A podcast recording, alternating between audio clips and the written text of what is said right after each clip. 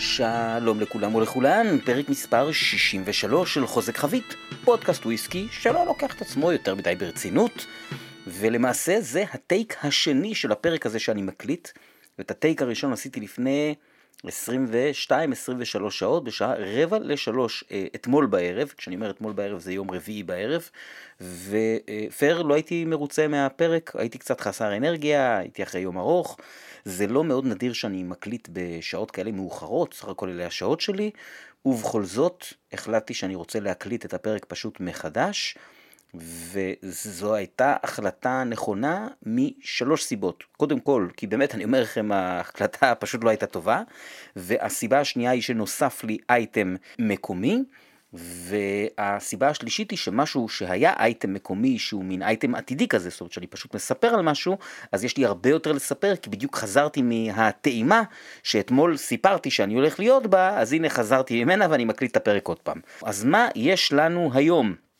אז ככה, קודם כל יש לנו חיבור לפרק הקודם בפינת עומף תואם, שבה אני אספר על שלוש טעימות, שתיים מהן נגישות מאוד וגם שמעתם ושמעתן אה, עליהן בפרק הקודם בפינת החדשות. אה, טעימה אחת היא לא נגישה אה, כלל וכלל, אה, אבל אה, לפני כן פינת חדשות עם 11 אייטמים עם דגש נאה על איילה, כיאה לתקופה הזו. בשנה, ופינת היסטוריה על אה, מזקקה מגניבה, שאני הולך לעשות עליה סדנה בעוד כמה חודשים, לצערנו היא אינה מיובאת לארץ באופן סדיר, אז אה, זהו, בניגוד לפרק הקודם, הפעם אין לי איזושהי חפירה, חפרתי עכשיו מספיק, אה, אני רק אציין שלמי שלא פייסבוק של הפוד, אז בפרק הקודם סיפרתי על שני הבקבוקים של הסינגל מלט הצרפתי מבית למזון דו ויניירון, והחברה שמייבאת את הוויסקי הזה החליטה לצ'פר אותי בבקבוק אחד מכל אה, סוג שהלכו לשני מאזינים. אה, אז אה, זהו, שאוט אאוט לג'ק ולדידי. אה, בקבוקים שלכם מחכים לכם, כיף גדול, וזהו. יאללה, בואו נתחיל עם הפרק.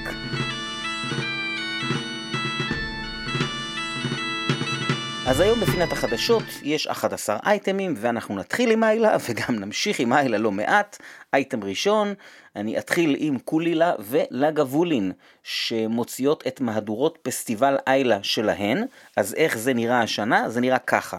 לגבולין מוציאה מהדורה בת 14 שנה, שהחלה את העישון שלה בחביות מאלון אמריקאי ואירופאי, רוצה לומר ברבן ושרי, ועברה ל-finish בחביות ארמניאק. החוזק הוא 58.4 אחוז, והמחיר הוא 220 פאונד.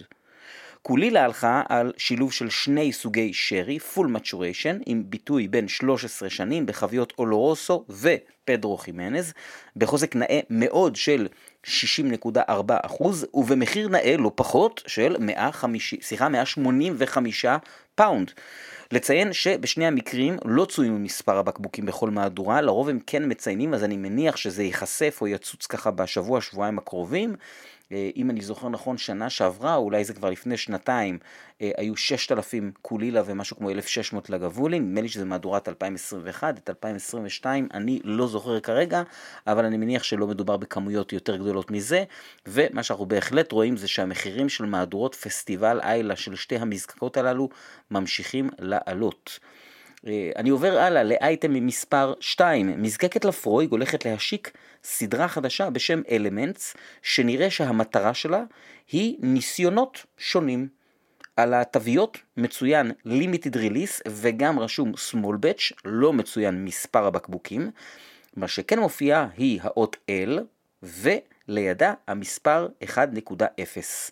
בתווית האחורית הם מספרים שהסדרה הזאת ככלל עוסקת בהגדרה מחדש, כלומר redefine של מה לפרויג יכול להיות, ונראה שבמהדורה הזו האלמנט אותו שינו, או האלמנט אה, אה, שהתנסו איתו, זו התסיסה.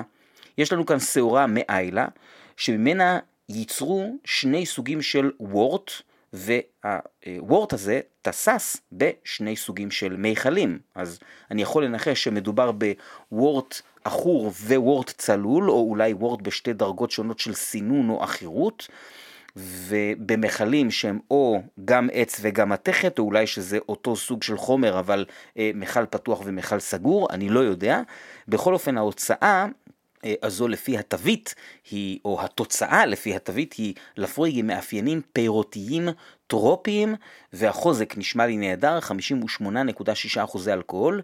עכשיו למי שזה נשמע כמו גימיק אני מבין, בעיניי זה מגניב וזה יוצא לפועל בצורה די שקופה ואלגנטית ואני גם מחבר את זה לפינת החדשות הקודמת, מאוד לא ארטבגית, תווית נקייה, לפרויגית, מאוד אה, פשוטה ויחסית מלאה במידע, ואני גם רוצה שתזכרו שמזקקה כמו לפרויג, שהיא אה, מזקקה שבסופו של דבר לא עומדת בביקושים בעולם אה, בשום צורה, אז היא לא פשוט שולפת כזה דבר. היה כאן תכנון מראש, וזה בוודאי משהו שתוכנן וזוקק עוד בימיו של ג'ון קמבל, ואני אסיים רק בשאלה אחת.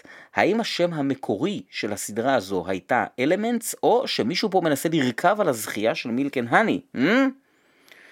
לא יפה לפרויג, אתם תחפשו לכם את השמות שלכם. אוקיי, מספיק עם זה. אני עובר הלאה. אייטם מספר 3, שגם הוא עוסק במזקקה מאיילה שמוציאה את מהדורות פסטיבל איילה שלה, וזוהי בונה האבן, הפעם עם שלושה ביטויים חדשים.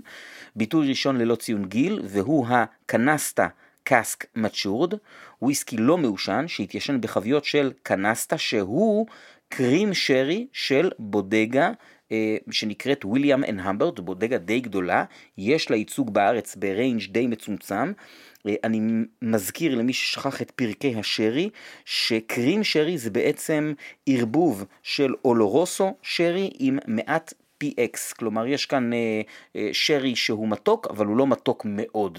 אז אה, קנסטה זה בעצם אה, השם של ה-cream sherry של ויליאם אנד המברט. אז אה, אה, בכל אופן, הוויסקי הזה מבוקבק בחוזק של 51.2 אחוזים.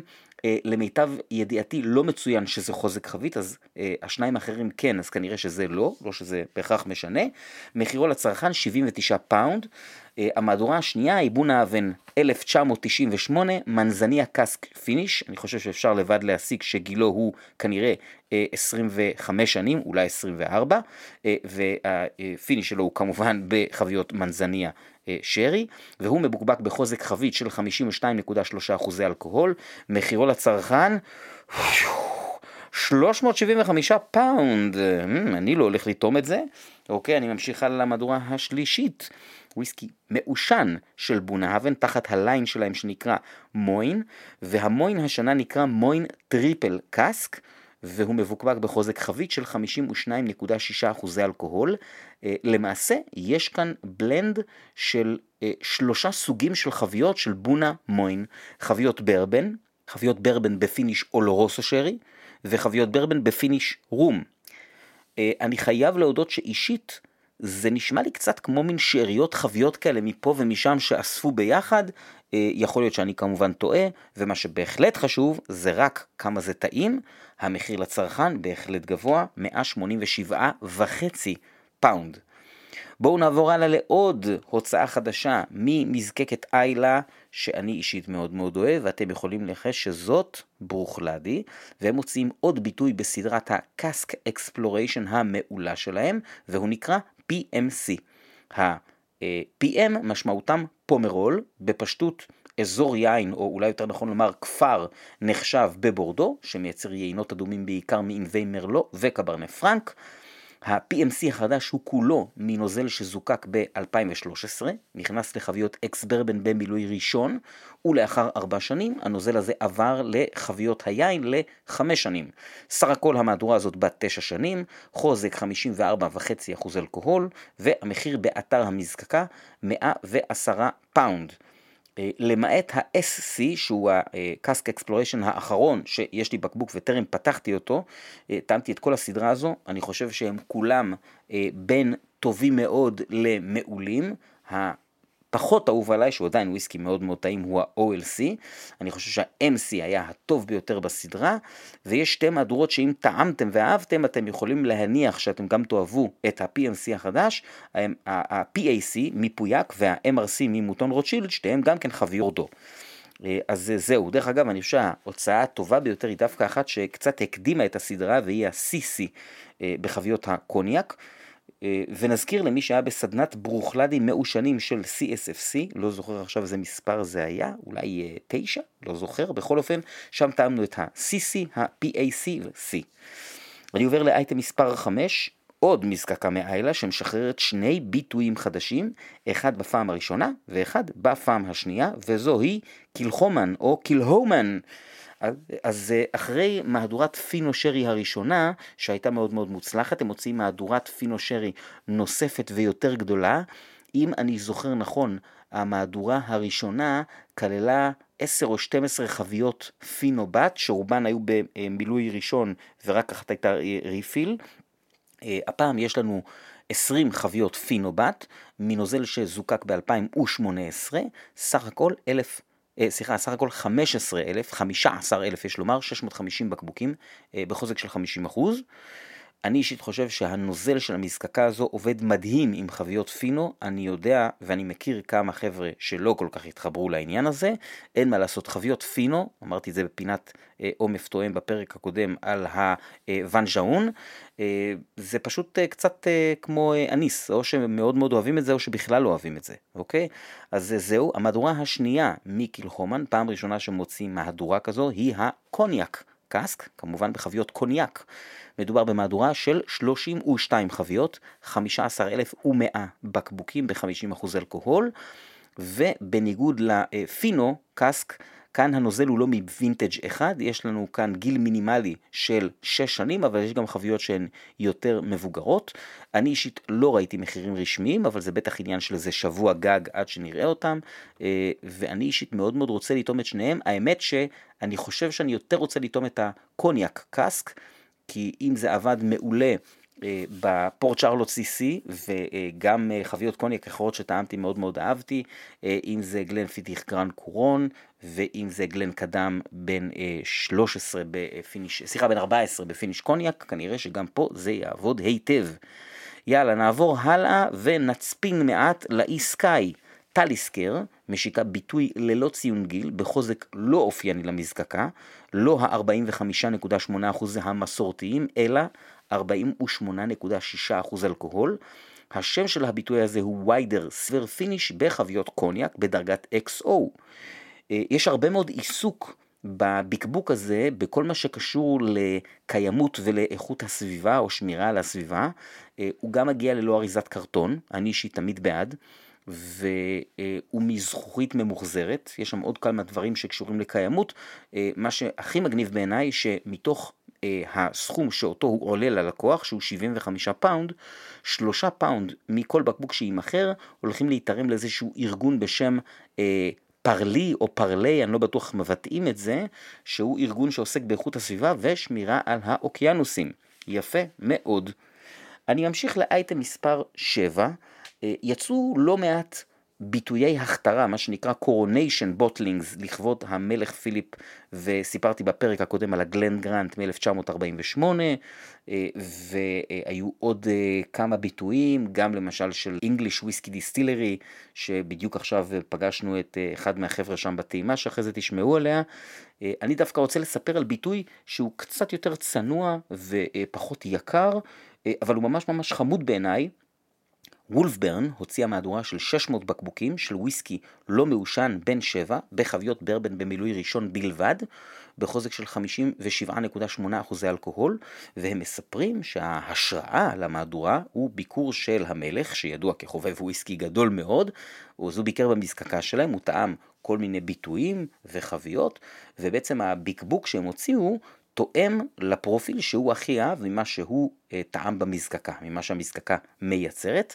המחיר לצרכן הוא 70 פאונד, אולי יותר נכון לומר היה 70 פאונד, כי נראה שהבקבוקים האלה sold out, כמו כמעט כל בקבוק coronation אחר, הבקבוקים האלה נחטפים, כי הם הופכים להיות אה, פריט לאספנים, אה, ואני חושב גם הופכים להיות פריט לאספנים שהוא אה, אה לא קשור ל... אה, לוויסקי, זאת אומרת גם מי שהוא אוסף דברים שקשורים לבית המלוכה, היה רוצה בקבוק כזה. אה, אז זהו, בואי מספר 8 עוברים לספייסייד. תמדו, מזקקה נהדרת, הוציאה את ביקבוק מספר 6 בסדרת דלביאלי. סדרה שהחלה בשנת 2018 לצאת, וכל אחד מהבקבוקים הוא בן בדיוק אלף בקבוקים, הם מגיעים מחביות שרי כמובן, תמיד בחוזק גבוה, ומספר מגיע בחוזק של בדיוק 60%, הוא למעשה הדלביאלי החלש ביותר שהיה עד היום, החזק ביותר היה מספר 1, 62.1 אחוזים, והבקבוקים האלה כצפוי נחטפו מאוד מהר, גם בגלל שהאיכות פה היא מאוד גבוהה, וגם בגלל שהסדרה הזו הפכה להיות אה, סדרה מאוד מאוד אה, מבוקשת אה, בקרב אספני Tamdhu, אז הראשונים, נדמה לי מספרי 1 עד 4 נמכרו ב-90 פאונד, החמישי אפילו גם נמכר ב-100 פאונד, עדיין בעיניי תמורה מאוד טובה למחיר. אז זהו, אני עובר הלאה לאייטם שהוא קצת איזוטריה, היא לא רלוונטית כמעט לאף אחד ואחת מהמאזינים והמאזינות, אבל החלטתי להביא את זה בכל זאת, כי זאת מזקקה שהיא מאוד מאוד אהובה. Clynelish השיקה את ה batch השני במהדורת ה distillery exclusive שלה. כלומר, יש לנו כאן וויסקי ללא ציון גיל, בחביות ex bourbon במילוי ראשון ו refill, וב-48% אלכוהול.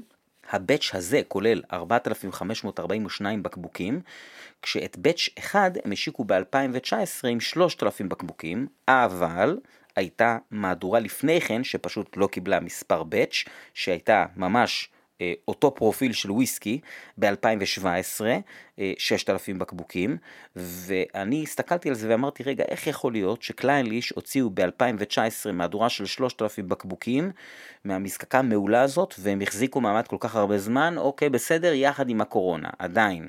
אה, במיוחד מזקקה כזו שמעבר לזה שהיא מאוד מאוד אהובה אה, על אה, חובבי סינגל מלט, היא גם נחשבת לאחת מהמזקקות שהן הבית של ג'וני ווקר, אז זה גם מושך תיירות שהיא פחות תיירות גיקים של וויסקי. אז בסופו של דבר חשבתי על זה ואמרתי, אוקיי, אני חושב שאני מבין למה זה, כי בעצם במקביל גם הייתה מהדורת חוזק חבית, וגם יש במזקקה מהדורות של הנדפילד בחוזק החבית, זאת אומרת בקבוקים שממלאים אותם בצורה ידנית, הם 10, היה גם אחד בן 10 ואחד בן 13 אם אני זוכר נכון. בכל אופן שורה תחתונה, אה, יש יותר ויותר מהדורות כאלה של דיסטילרי אקסקלוסיב ב-48% ממזקקות שונות של דיאג'ו, וזה נהדר, זה אחלה חומר וזה כיף שזה נגיש לנו. אז זהו, אני עובר הלאה לחדשות מקומיות מספר 1.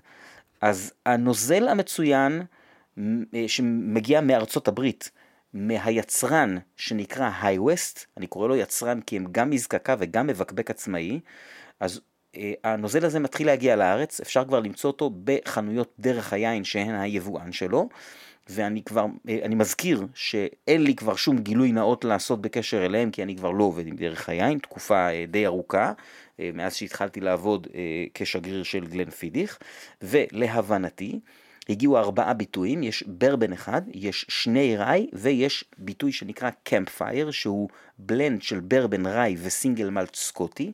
מי ששמע את פרק הוויסקי האמריקאי עם אלעד ג'יי טי יקיר הפוד, הוא נתן לי לטעום את ה Campfire כשהקלטנו את הפרק ואני ממש ממש אהבתי אותו ונכון לרגע זה הפרק הזה עולה, זה כבר אחרי 12 בלילה, אז הפרק הזה יעלה ב-12 לחמישי, אז בשבוע הבא, ב-15 וב-16 לחודש מאי, יש שתי טעימות של הרביעייה הזו שמגיעה לארץ בדרך היין, אה, סניף רעננה, אה, סניף אה, השלום ביום שלישי, אני מתכוון להיות בטעימה ברעננה, ואני שוב מדגיש, אני פה ברמת הנגשת המידע, אין לי שום קשר לא ליצרן וגם לא לדרך היין.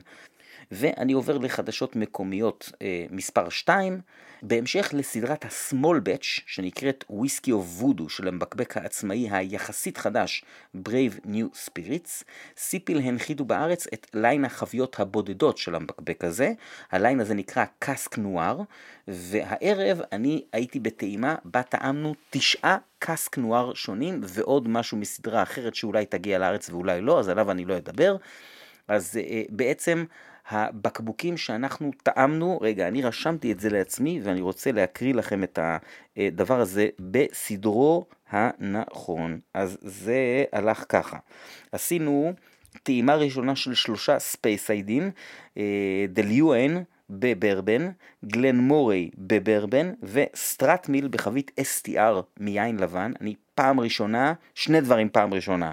אני פעם ראשונה שותה חבית STR שהיא חבית יין לבן שעברה shave toast rechar, ו... אה, אני פעם ראשונה נהנה מ Strathmill. אחרי זה עברנו ל flight השני, שהתחיל עם Craigellachie מהמם ב finish של יין קינוח צרפתי, שאני לא שמעתי עליו אפילו, שנקרא Pacherenc, היה מאוד מאוד טעים. אה, לאחר מכן Glenlossie בחבית אמונטיאדו, אני חושב שמי שאוהב חביות אמונטיאדו מאוד מאוד ייהנה ממנו, אני נהניתי ממנו אבל הוא מדורג אצלי איפשהו באמצע, ובן רינס ב finish יין אדום מבורדו מסנט אמיליון שהיה מעולה. ובסופו של דבר עברנו ל flight השלישי שהתחיל עם מקדאף ב-PX שהיה ממש ממש מוצלח, חבית PX מאוזנת, ארדמור בחבית אקס איילה, שזה תמיד כיף גדול, אני מאוד נהניתי ממנו, ואינצ'פד בחבית מרלו, שהוא לא היה הוויסקי הכי טעים שטעמנו, אבל הוא היה הוויסקי הכי מיוחד שטעמנו. מאוד מאוד מעניין, כמעט בלי עשן, מאוד מבוסם, אז זהו, אז קבלו המלצה ממני על הליין הזה שנקרא אה, קאסק נואר בסיפיל, אה, אני אישית חזרתי הביתה עם שלושה בקבוקים, אני לא אספר לכם איזה, כי אה, לפחות שניים מהם הולכים לסדנאות, אני לא רוצה להרוס לכם, אז זהו.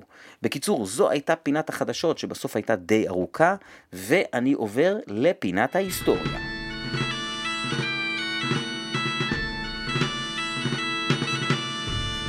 היום בפינת ההיסטוריה החלטתי להקדיש את הפינה למזקקת ספייסייד מגניבה, שלא טעמתי ממנה הרבה, אבל כל מה שטעמתי היה מוצלח, וזוהי מזקקת אולטמור. השם שלה הוא עיוות קל של המקור בגלית, שפירושו המעיין הגדול, הוא מתייחס למעיין ממנה היא שואבת מים, שלהבנתי שמו אוכינדרן, או אוכינדרן, אני מקווה שאני אומר את זה נכון, כנראה שאני לא. אולטמור הוקמה ב-1896 על ידי אלכסנדר אדוארד, שהוא היה בנו של דיוויד אדוארד, שהיה בעליה של מזקקת בן רינס, שרק עכשיו סיפרתי על הבן רינס המצוין שטעמתי, של קאסק נואר, ב finish סנט אמיליון. אלכסנדר כבר היה מזקק עם מעט ניסיון, הוא הקים ב-1890 מזקקה אחרת שנקראת קרייגלאחי, שגם עליה עכשיו שמעתם, אה, והוא היה שותף בה עם בחור בשם פיטר מקי, דמות מאוד חשובה בהיסטוריה של התעשייה הסקוטית, ואת אולטמור הוא בונה יחד עם צ'ארלס דויג, מהנדס אגדי, שהוא שווה פינת היסטוריה בפני עצמו, אני רושם לפניי לעשות את הפינה הזאת בקרוב. אה, צ'ארלס דויג עומד מאחורי כל מיני המצאות וכל מיני מזקקות, הוא היה זה שעיצב והמציא את גגות הפגודה שאנחנו מכירים ממלטינג פלורס, ואומרים שהוא היה מעורב באיזושהי צורה בהקמתן או בשיפוצן, הרחבתן, שכלולן של יותר מחמישים מזקקות בסקוטלנד. אז אה, זהו, זה בקשר לבחור הזה, אני חוזר לאולטמור. שנתיים אחרי שאולטמור הוקמה, היא נמכרת חלקית, או אולי יותר נכון לומר שקונים במניות שני אחים בשם רוברט ווולטר פטיסון, והחבר'ה האלה מביאים איתם מזל רע, או באופן כללי הם, מה שנקרא, לא, אולי לא מזל רע, הם פשוט חבר'ה שהם bad news, כי שנה אחרי זה הם פושטים רגל, הם מואשמים בהונאה שקשורה לוויסקי, והם בעצם גורמים למין נזק היקפי ללא מעט עסקים בתעשייה. אה, אחת התוצאות היא סגירה זמנית של אולטמור, ונראה שהמזקקה נפתחה שוב אחרי כמה שנים, נסגרה במלחמת העולם הראשונה, ונפתחה שוב אחרי זה, אה, כשב-1923 היא נרכשת על ידי ג'ון דיוארס, ג'ון דיואר או דיוארס and Sons, אוקיי? ג'ון דיואר ובניו על האש בעם, אה, כשהם רוכשים אותה כי הם השתמשו בנוזל שלה עבור הבלנדים שלהם כבר לא מעט זמן, ושנתיים אחרי הרכישה הזו, זה משהו שאתם שמעתם גם בפינת ההיסטוריה בפרק 31 על אברפלדי, אז בעצם ג'ון דיואר ובניו על האש בעם נמכרת ל-DCL, אולי יותר נכון לומר מתמזגת לתוך DCL, 1925, ואני רוצה לציין, זה משהו שאני לא ראיתי בזמנו על אברפלדי, יש מקורות שבהם רשום שב-1930 DCL מוכרת את אולטמור לחברה אחרת בשם SMD, סקוטש או סקוטיש מלט דיסטילרס. אני אישית לא מצליח להבין איך זה יכול להיתכן, מכיוון שב-1925 DCL קנתה לא רק את ג'ון דיואר ובניו על האש בעם פלוס מע"מ, אלא גם את SMD. אז מכרו לחברה שהם קנו, לא יודע. בקיצור, משהו לא מסתדר לי שם. בכל אופן, DCL הולכת להחזיק את אולטמור הרבה מאוד שנים. היא השתמשה בנוזל שלה לבלנדים בלבד, כשבסוף שנות ה-60 ותחילת שנות ה-70 המזקקה הזו עברה אה, שיפוץ וחידוש ברוח התקופה, שזה אומר קודם כל 1968 המלטינג פלורס שלה נסגרות. ושנתיים לאחר מכן היא עוברת שיפוץ מקיף שכולל גם הרחבה והתקנה של זוג נוסף של דוודים. היא עוברת ממצב של זוג אחד לשני זוגות, ופרישה לפנסיה של מנוע הקיטור שסיפק אנרגיה למזקקה הזו במשך כ-70 שנים. אה, ממש סמוך לפתיחתה, כשהוא בעצמו החליף את מקור האנרגיה המקורי הראשון של המזקקה, שהיה גלגל מים. אה, ממש כמו בדינסטון דרך אגב, ואת שני המונומנטים האלה, גלגל המים ומנוע הקיטור, אתם יכולים היום לראות במזקקה עצמה, בתור מין אלמנטים היסטוריים כאלה של המזקקה. במהלך שנות ה-80, מתחילים לצאת מעט בקבוקים של אולטמור כ single malt. בתחילת שנות ה-90 יוצא ביטוי בן 12 במסגרת הסדרה שנקראת Flora and Fauna של DCL. שזאת סדרה שעדיין יוצאת היום, אממה, המזקקה הזו כבר לא שייכת ל-DCL, ויש בקבוקי פלורה פונה כאלה, כמו של אולטמור או כמו של בלמנח למשל, שהם ממש פרטי אספנין שמחירם מאות יורו בשוק. ב-1998, במסגרת האיחוד שיצר את דיאג'ו, אחת הדרישות של ההגבלים העסקיים הייתה שהתאגיד העצום החדש הזה ימכור חלק מהמזקקות שלו.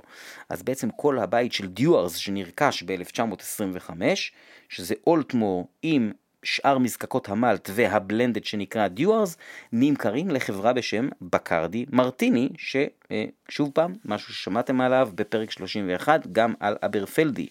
בעצם מאז ועד היום הבעלות הזו לא השתנתה, כשב-2014 החבר'ה בבקרדי מרטיני מחליטים שהגיע הזמן להוציא את הסינגל מלט של אולטמור באופן קבוע. הם מוצאים ריינג' שכולל ארבעה ביטויים בהתחלה. 12, 21 ו-30 שנה, שהם אה, ביטויים לשווקים מקומיים, ו-25 שנה שהיא מהדורת travel retail, מה שנקרא אה, מהדורת דיוטי פרי. מאז יש, יצאו עוד כמה וכמה ביטויים של אולטמור, למשל 18 שנה, וסדרה של ביטויים שנקראת exceptional casks, כמו שאנחנו רואים גם באברפלדי, למשל 18 שנה בחביות יין סן ג'וליאן. אז אה, הביטויים הרשמיים הללו, ככל הידוע לי, כולם מבוקבקים ב-46% אלכוהול, אה, ללא צבע וללא chill filtration, וכתוב עליהם Foggie Moss. Foggie Moss על שם הערפל שמאפיין את האזור של המזקקה. היא נמצאת על כביש אה, מה שהיה פעם דרך והיום הוא כביש, שנקרא בקי רוד. הם גם מאוד אוהבים לספר שאם אתם מגיעים שם לאזור ומבקשים מאיזה ברמן מקומי אולטמור, הוא לא יבין מה אתם רוצים. אתם צריכים לבקש את הוויסקי של בקי רוד. הנוזל של אולטמור הוא ספייסייד עשיר, פירותי וגם עשבוני. קצת טכני על איך עושים את הנוזל הזה. ראשית, אם זה לא היה ברור עד עכשיו, אולטמור אינה משתמשת בשעורה מעושנת, ודבר שני, אה, פרטים טכניים רבים על אולטמור קצת קשה להשיג, לא מזקקה מאוד מאוד אה, שקופה, תחשבו על זה שהרבה שנים היא הייתה מזקקת אה, בלנדים, והיא שייכת לתאגידים גדולים. אז אה, אורך התסיסה למשל זה לא נתון שהצלחתי למצוא בצורה מוחלטת, אבל נראה שהיא בינונית ומעלה ולא קצרה. יש לה צמד של ווש סטילס שהם די גדולים, מעל 20 אלף ליטר, וצמד של ספיריט סטילס כ-15 אלף ליטר. לציין שנראה שהזיקוק הוא איטי, וזה משהו שמייצר וויסקי יחסית עדין, ומצד שני, הצוואר של הדוודים הוא בזווית כלפי מטה, מה שאמור לייצר וויסקי יחסית יותר כבד. אז כל הכיף הזה של תסיסה איטית וצוואר נוטה כלפי מטה, מייצרים את הספייסייד העשיר הזה. המזקקה הזו מייצרת סביב 3 מיליון ליטר אלכוהול בשנה, רובם נכנסים לחביות ex bourbon, אבל כאמור יש גם חביות שרי ויין, ויש מגוון מאוד גדול של בקבוקים עצמאיים. ועכשיו אנחנו מגיעים לנקודה הקצת פחות נעימה, שבארץ אי אפשר למצוא אולטמור ביבוא סדרתי, מה שכן אפשר למצוא אה, פה ושם זה את מהדורת ה-12 שנה, אפשר למצוא אותה אצל אה, פנקו. אז אה, היות שאני, אה, אחרי שעשיתי את, אה, הכנתי את הפינה הזו, אמרתי לעצמי, רגע, בכלל אפשר למצוא אולטמור, וגיליתי שאפשר למצוא אולטמור. אני רוצה לספר לכם שני דברים. קודם כל, יש לי סדנת אולטמור מוכנה עם שמונה טעימות, אנחנו נגיע לטעימה הזו בעוד כמה חודשים. והדבר השני, שהחברים בפנקו, אני אה, דיברתי עם אה, מישהו שם ואמרתי לו, תשמע, אני עושה פינת היסטוריה, יכול להיות שזה יעניין את החבר'ה, מה דעתך לתת להם איזושהי אה, הטבה? הוא אמר לי, אתה יודע מה? אני אשמח לתת להם הטבה. אז אם אתם רוצים לתרום את הספייס היידה נחמד הזה, אז אתם יכולים, אני גם אשאיר את זה בתיאור הפרק וגם בפוסט שיעלה בפייסבוק, עד ה-31 לחודש יש לכם הטבה בפנקו, אני מציין מראש שזה לא תופס בפנקו אילת, בטח ענייני מע"מ וכאלה, קוד הקופון קאסק 23, C-A-S-K 23, ייתן לכם הנחה מ-259 שקלים ל-225 שקלים, נחמד מאוד, וגילוי נאות, אין גילוי נאות, אני לא מרוויח פה שום דבר, לא קיבלתי בקבוק, אה, אני רוצה להשיא לכם ערך, ואחת הדברים זה גם מחירים יותר נחמדים. אה, אז זהו, זו הייתה פינת ההיסטוריה אה, של הפרק הזה, ואנחנו נעבור לפינת עומף תואם.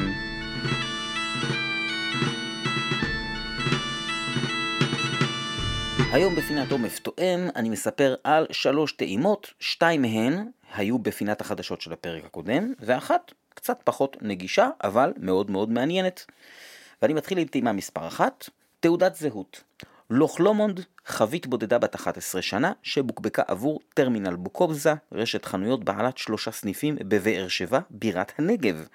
זו חבית אולורוסו במילוי שני, החוזק הוא 62.3% מרשימים, לי זה גורם לחשוב שהתזקיק הזה הוא בעצם אה, תזקיק של דוד לומונד, משהו בסגנון של אינשמורין, אני לא יודע את זה, זה רק חשד, וסך הכל החבית הזאת הניבה 318 בקבוקים, המחיר הרשמי לצרכן הוא 330 שקלים, אבל אה, בטרמינל בוקובזה יש מדי פעם מבצעים, אז יש סיכוי שתוכלו למצוא אותו בכמה וכמה שקלים פחות. טעימה ראשונה, האף מאוד פירותי, ויש בו משהו שהוא קצת תוסס כזה, כלומר, הפרי מרגיש מאוד בשל, כמעט על סף רקוב, אני אומר את זה בקטע טוב, וזה בעיקר מפתיע כי מרגישים את זה מיד ולמרות החוזק הגבוה. יש פה תפוח ואגס ואננס ואפרסק, ממש אף מוצלח, בטח למזיגה ראשונה ושוב בחוזק כזה גבוה. בכך, מתוק, טעים, פירותי מאוד, החוזק לא ניכר כמו שחשבתי, כלומר, מרגישים שהוא חזק, אבל לא מרגישים יותר מ-62%, ובינתיים הוא אה, מאוד מוצלח, לא הדראם הכי מורכב בעולם, אבל יחסית לגיל, אה, לסוג חבית ולחוזק הזה, מאוד מאוד מאוד חמוד וטעים. אחרי 20 דקות, באף השרי קצת יוצא החוצה, יש קצת פחות מתיקות וקצת יוצאת נגיעה של פרי אדום טיפה חמצמץ כזה, ומה שבלט לי באף זה שהחוזק יותר ניכר עכשיו, כאילו הוסיפו לו בזמן שחיכיתי עוד 2-3 אחוזי אלכוהול. בפה הוא נהיה פשוט סלט פירות מתוק, עמוס, החמצמצות הקלה שהייתה באף מופיעה גם כאן, מאוד מאוד בעדינות. החוזק בהחלט יותר ניכר גם בפה, וההנחה שלי שמדובר באינשמורין אה, התחזקה, כי בניגוד לעומס של הטעמים ולעומס האלכוהולי, הגוף יחסית קל. אני בטוח שהוא ימשיך להשתפר, אבל לא היה לי ספק שאני מוכן כבר לתת את השורה התחתונה. שורה תחתונה, יופי של בקבוק. טעים, מורכב, מחיר נגיש, וממש כל הכבוד לבוקובזה על הבחירה הזו, סחטן עליהם. טעימה 2 תעודת זהות, גלן סקושיה, 8 שנים. חבית בודדה שבוקבקה עבור טרמינל בוקובזה, זו חבית יין אדום בורדו במילוי ראשון, חוזק 55.8% אלכוהול, סך הכל 289 בקבוקים, המחיר הוא אותו מחיר כמו הלוכלומונד. טעימה ראשונה, קודם כל, האף עשה לי משהו נחמד ממש בריחוח הראשון וזה לחייך. איזה סירחון נהדר של סקושיה וחבית יין אדום, פשוט נפלא. למרות שהוא לא מעושן, יש כאן משהו בשילוב של החבית יין והאופי של קמבלטאון שנותן איזה וויף כזה של עשן, יש פה מתיקות, ויש גם איזה מין אפרסק כזה, קצת כמו, כמו בלוך לומונד, אף מאוד מאוד טוב להערכה הראשונה. בכך מורכב חמצמץ חם, יש איזה מין נגיעה נעימה קלה כזו של גופרית, ייעיניות מרומזת בעיקר בקטע החמצמץ שלה, סיומת ארוכה ודי עדינה. יופי של דראם. אחרי 20 דקות הולך לכיוון כבד יותר. יש פה איזה נוט אדמתי כזה, אבל אדמתי לכיוון המתקתק. אה, אם אני קודם הייתי צריך לבחור לוויסקי איזה צבע שמייצג אותו, הוא כנראה היה מין כתום כזה, עכשיו הוא הופך להיות יותר אה, מין אה, חום אדמדם. יש פה משהו מעט כבולי מסריח, בקטע ממש טוב. אני לא נהנה עכשיו מאף יותר, אבל גם לא פחות. אני בעיקר נהנה מהשינוי שהוא עבר ב-20 דקות האלה. גם בחך הוא יותר אדמתי, והוא עכשיו קצת יותר ייני וגם קצת יותר מתקרב למהדורת אה, פסטיבל קמבלטאון 2021 שגם הייתה ב finish בורדו. הסיומת ארוכה ועדינה ויבשה וממש לעיסה כזו. שורה תחתונה, זה ממש אחלה בקבוק. אה, אני חושב שבניגוד ללוכלומונד, הסקושי הזה הוא לחובבים קצת יותר אה, מתקדמים, הוא מאוד מתאים לחובבי הסטייל של קמבלטאון ולחובבי חביות יין. זה בהחלט דראם שמצריך קצת יותר תשומת לב מהלוך לומונד. אני לא חושב שהוא יותר טוב, הוא פשוט לקהל קצת שונה, אה, וגם הוא תמורה ממש טובה למחיר, ואני כבר קניתי אחד. אני עובר לטעימה השלישית, תעודת זהות, רוזבנק, 13 שנה, בקבוק עצמאי של איאן מקלאוד מסדרת דן ויגן, רשום אה, דן בגן עם BH, אבל BH מבטאים בגלית V, כמו למשל באבנג'רג או בטורווייג. בעצם יש כאן ואטינג של שתי חביות ברבן, אה, הנוזל זוקק ב-1991 ובוקבק ב-2005. 600 בקבוקים הניבו שתי החביות הללו בחוזק של 46 אני מזכיר שרוזבנק נסגרה ב-1993, היסטוריה מאוד מעניינת שלה ועל תחייתה הקרבה אתם יכולים לשמוע בפינת ההיסטוריה של פרק 50. טעימה ראשונה, האף ירוק, עשבוני ופרחוני ומעט פירותי, הוא איכשהו גם עדין וגם מחוספס. יש פה קצת wood spice, תבלינים כאלה בחבית הברבן, הוא מאוד מאוזן ונעים. בחך הירקרקות נמשכת, אבל בהפתעה. מתוק, טרופי, פירותי, בעיקר בכיוון של מלון. העשבוניות עוד שם, אבל יותר מסביב כמו מין מסגרת כזאת, והסיומת חוזרת להיות דומה לאף, כלומר יותר ירוקה עסבונית ופחות מתוקה ופירותית, מתובלת, מאוד ארוכה. וואו, כמה שהוויסקי הזה טעים. אני ממש ממש התקשיתי להניח אותו ל-20 דקות, פשוט בגלל שחששתי שהם אה, יעשו איתו אה, אה, נזק ולא חסד, וזה וויסקי שברגע שאתה מזיק לו אז אין מה לעשות, זה לא שמסתובבים לי בבית הארגזים של הדבר הזה, כן?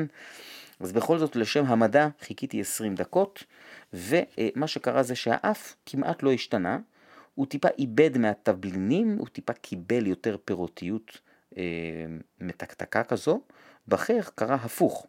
הפירותיות והמתיקות מאוד מאוד נרגעו, העסבוניות והתבלינים התעצמו, ובסופו של דבר, כמו שנאמר, אשר יגורתי בא לי. הוא היה הרבה פחות טוב מאשר בטעימה הראשונה. אה, הוא לא היה וויסקי לא טעים, אבל הטעימה הראשונה הייתה פשוט מהממת. אה, אז זהו. שורה תחתונה, לא טעמתי הרבה רוזבנק. למיטב זיכרוני, זה הרוזבנק השלישי, אני חושב שאני טועם.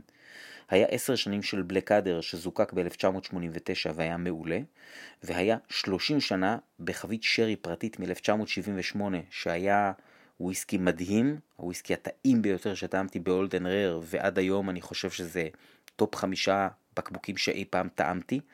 יחד עם הטעימה המהממת הזו, אני ממש שמח שהמזקקה הזאת תחזור לחיים שלנו בעתיד, ונראה שאיאן מקלאוד עושים עבודה מאוד רצינית כדי שהנוזל החדש יהיה כמה שיותר קרוב לנוזל המקורי. אני מאחל להם בהצלחה, ואני מאחל לכם אחלה סוף שבוע. תודה רבה שהאזנתם והאזנתן. אני מקווה שנתראה בפסטיבל הוויסקי בירושלים בשבוע הבא. תודה רבה, ביי.